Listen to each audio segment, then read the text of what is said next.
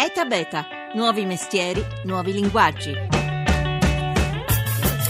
Bufale su cibi cancerogeni, false recensioni sui ristoranti, uso di un gergo disinvolto come concept food o apericena. La rivoluzione del web ha aperto la critica gastronomica a un esercito di blogger e di semplici utenti dei social network, con tanti benefici ma anche con tanti rischi.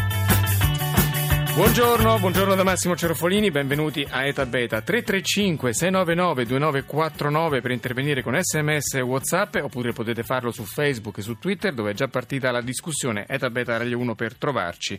Allora, fino a domani a Torino c'è il Festival del giornalismo alimentare, la manifestazione che prova a ragionare su come si comunica il cibo nell'era di internet. E per riflettere su questo tema è qui in studio con me la direttrice del sito online agrodolce.it. Buongiorno a Lorenza Fumelli. Buongiorno Massimo, buongiorno a tutti. Allora, sito che è tra i maggiori, più seguiti dai appassionati di cibo in tutta Italia, avete un, quasi 2 milioni di contatti mensili, quotidiani. Sì. Eh, insomma, veramente un sito da eh, visitare perché affronta a 360 gradi il problema del cibo. Però al di là del fatto che internet e i social network ce lo permettono, perché mh, così tanta gente, perché oggi così tanta gente scrive di cibo secondo te? Ma senza dubbio un argomento che abbiamo visto riportare mh, grande interesse da parte del pubblico già da un po' di tempo. Una decina d'anni fa è successa questa esplosione di, di fascino verso all'inizio i cuochi, che sono i, i, grandi star chef, quindi le trasmissioni televisive, e poi insomma un po' cascata, eh, ricaduto su tutti quanti gli ambienti del cibo. E quindi è una, sicuramente ancora un argomento di grande interesse e dubito che sia una bolla eh, che sta per esplodere, credo rimarrà. Ma cosa c'è sotto? Cioè, sublima qualche nostra ansia? Ma per noi italiani il cibo, guarda, è eh, fondamentale ci conforta in questo ci periodo conforta, ma io veramente, anche chi non è appassionato di cibo, a tavola un italiano parla di cibo. Mm. Cioè, parliamo spessissimo di cose da mangiare. Per noi ecco, è una cosa parliamo importante. di cibo tutti, scriviamo di cibo in tantissimi, perché Sì. ricordiamo che fino a qualche anno fa gli unici autorizzati a parlare di cibo erano quella decina di critici gastronomici, Sì. il verbo erano le loro guide, la loro Bibbia erano le guide cartacee, ma oggi abbiamo eh, migliaia di food blogger e milioni di persone che in qualche modo fanno critica gastronomica semplicemente scrivendo qualcosa su Facebook o scrivendo una recensione su TripAdvisor, per cui milioni di commissari tecnici, no? Sì, beh, mm, Però sì. questo comporta tanti benefici perché si allarga la platea dell'informazione, ma anche tanti rischi, vero? Assolutamente sì, perché chiaramente manca a volte la competenza. Esiste una competenza per parlare di cibo, cosa che molto spesso viene ehm, diciamo, considerata una, mm, diciamo, diversamente. Perché? Perché tutti mangiano, pranzo, cena, quindi c'è sempre una, diciamo, un'opinione, tutti l'abbiamo su quello che mangiamo. Ed è giusto che sia così, solo che per magari giudicare un ristorante eh, l'esperienza, la- lo studio valgono altrettanti, mm, diciamo, mm, quali- Certo. Esatto, è un giudizio diciamo qualitativo diverso. E quindi bisognerebbe ehm, quantomeno quando si legge una recensione sapere cosa si sta leggendo. Quindi se io leggo la recensione di utenti eh, non, ehm, non esperti su TripAdvisor avrò un- lo fruirò in maniera più eh, spensierata. Se leggo un- di un critico di cui mi fido lo leggerò con maggiore attenzione per esempio Ecco, a mm, Torino, al Festival eh, del giornalismo alimentare, Carlo Petrini, il fondatore di Isolofun, ha detto che la comunicazione alimentare è spesso schizofrenica perché tutti la identificano con gli grandi eventi, con Masterchef e non si capisce che invece ha un valore politico, sociale molto importante il cibo, va raccontato bene. Questa. E mm, dicevamo i rischi, i pericoli sono tanti. Uno per esempio è la diffusione di eh, allarmismi, no? la carne cancerogena, oppure viceversa, il cibo salvavita benefico che bisogna solamente comprare, se no muori entro Esatto. un anno. no? Ecco, ecco, questa informazione non verificata, ma che però sposta gli acquisti, sposta e condiziona tutti noi. Condiziona mm, assolutamente. Cosa succede? Che ehm, intanto sono argomenti di grande interesse. Purtroppo c'è oggi nella comunicazione del cibo, ma credo la comunicazione in generale, molta attenzione al, eh, diciamo, al, al click. Cioè intendo, bisogna fare click, bisogna avere traffico. Quindi eh, si butta un po' lì fuori qualsiasi informazione che eh, si pensa che l'utente possa fruire, condividere e mh, temo che le questioni saluta- di salute alimentare, di appunto pericoli, rischi, siano pur- molto, molto interessanti per i lettori e quindi è facile essere superficiali a un- per un fine che è quello del traffico al sito, per esempio. Tra quindi- l'altro, diciamo, un trucco per scoprire, svelare questi mezzucci è vedere come è fatto il titolo, perché spesso ha dei Sì. puntini sospensivi, Sì, no? esatto. Ecco il cibo che eh, allunga la vita a Certo. cent'anni, puntini puntini, quello Sì. lasciatelo stare che Sì, è si chiama porcheria. clickbaiting, serve proprio per avere un click attraverso Facebook che è il mezzo E principale. questo fatti perché Facebook, insomma, i grandi operatori pagano i click e quindi molti sono come dire, interessati a fare generare traffico e sfruttando qualsiasi Però strumento. Un- E il cibo ovviamente è uno di quelli Ah. più attraenti assieme al sesso. no? Assolutamente sì, l'unico modo che posso consigliare è quello di verificare la fonte, eh, di avere un approccio un pochino più ehm, diciamo studiato a queste notizie, cioè verificare se siano vere, non fidarsi sempre di quello che gira su internet. Mm. Un altro grosso problema di tutta questa diffusione, questa buffata di informazione che arriva sul cibo da internet è quello che le fonti a volte sono interessate o a stroncare un, un ristorante, una certa cosa, oppure a promuoverla in modo subdolo. Anche qui come difenderci?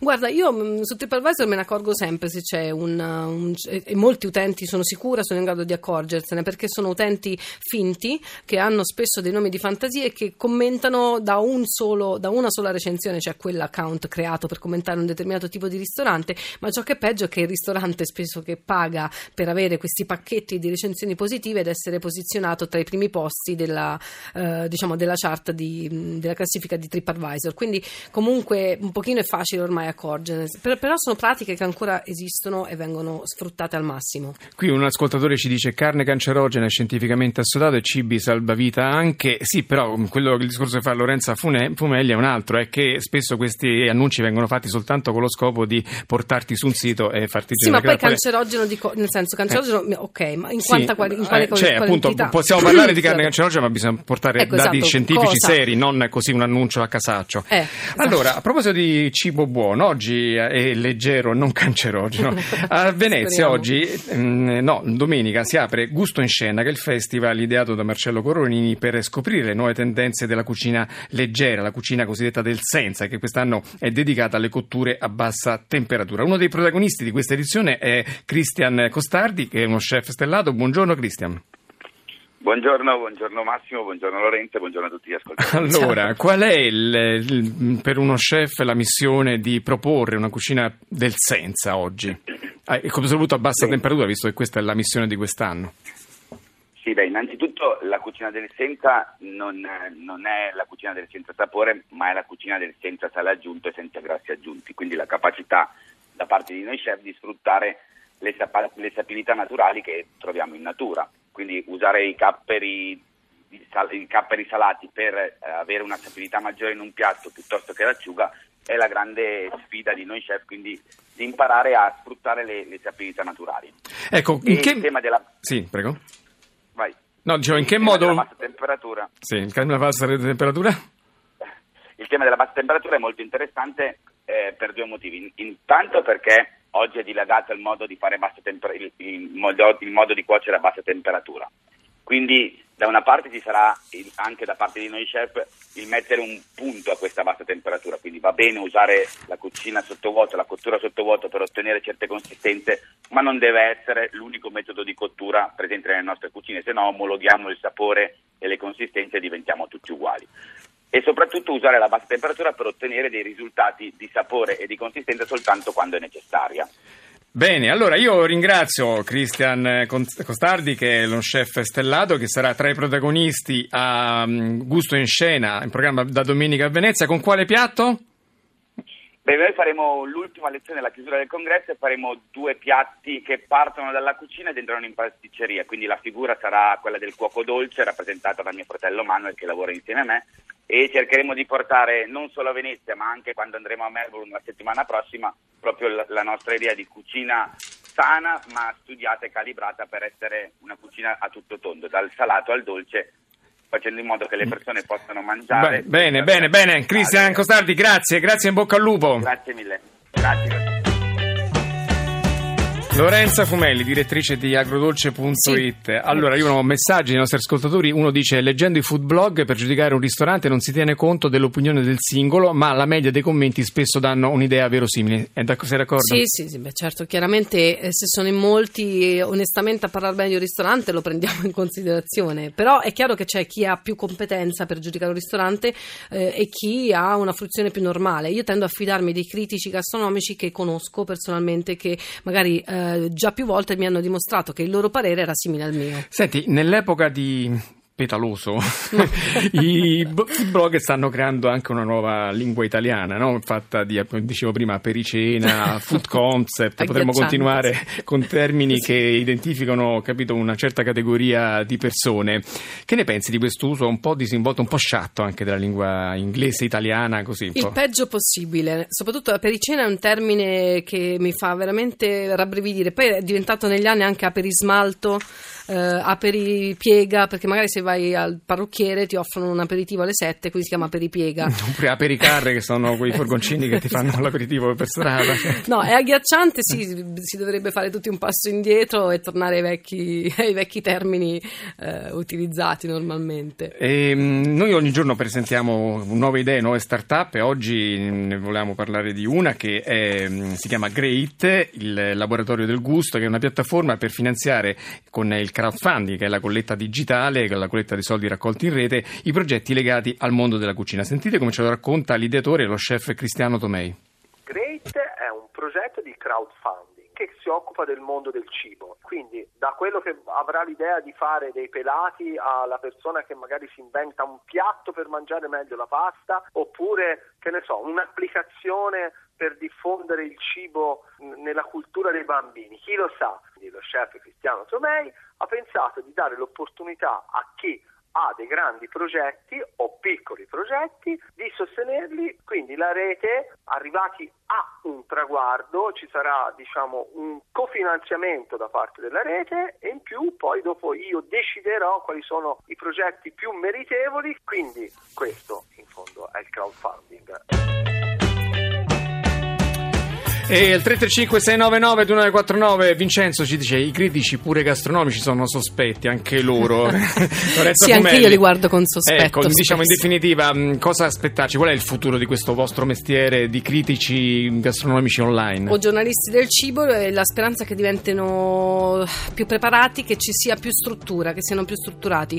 Anche questo festival del giornalismo, del giornalismo alimentare ehm, può servire assolutamente a cominciare a parlare del modo di comunicare il cibo cibo e quindi a, crearne, a creare una struttura vera e propria, che siano dei master che già ci sono, che sono assolutamente validi, ma aumentare insomma la possibilità di prepararsi a, a questo mestiere, perché il critico gastronomico in particolare è sempre stato un mestiere che non si sa bene da dove viene, prima stavano in, magari ai, ai, necrologi veramente, sì, sì, poi sono arrivati, certo. invece è gente preparatissima, eh, non sì, dico di no, quindi mi piacerebbe che ci fossero più possibilità di prepararsi. Bene, allora andate sul sito agrodolce.it perché capirete la ricchezza dell'informazione informazione gastronomica a 360 gradi. Io ringrazio la direttrice Lorenza Fumelli di essere venuta qui. Grazie, grazie Lorenza, Massimo, grazie, alla squadra che ha fatto oggi la puntata, Antonello Piergentile alla parte tecnica, Laura Nerozzi, Mimmi Micocci in redazione e regia di Massimo Quaglio.